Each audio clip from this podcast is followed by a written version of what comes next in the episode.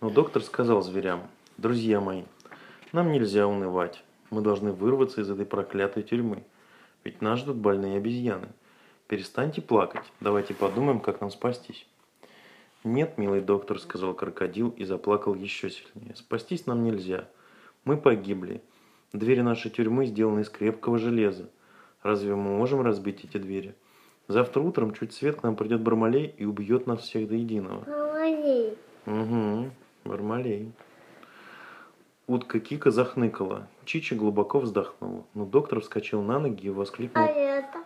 А это журнал Мурзилка у него под рукой. А это?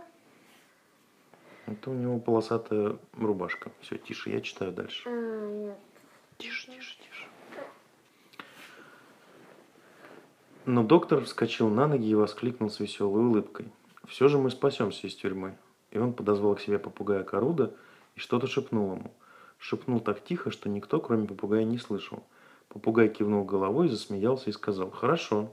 А потом подбежал к решетке, протиснулся между железными прутьями, вылетел на улицу и полетел к Бармалею. Бармалей крепко спал у себя на кровати, а под подушкой у него был спрятан огромнейший ключ, тот самый, которым он запер железные двери тюрьмы.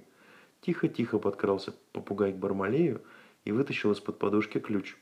Если бы разбойник проснулся, он непременно убил бы бесстрашную птицу. Но, к счастью, разбойник спал крепким сном. Храбрый Коруда схватил ключ и полетел, что есть силы, обратно в тюрьму. Ух, какой тяжелый этот ключ. Коруда чуть не выронил его по дороге, но все же долетел до тюрьмы и прямо в окно к доктору Эболиту.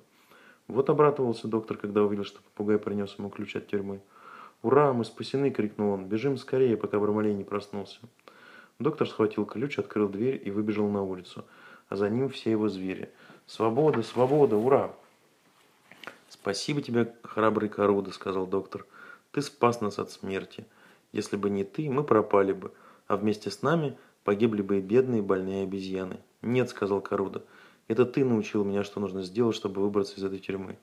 «Скорее, скорее к больным обезьянам», – сказал доктор, и торопливо побежал в чащу леса, а вместе с ним все его звери.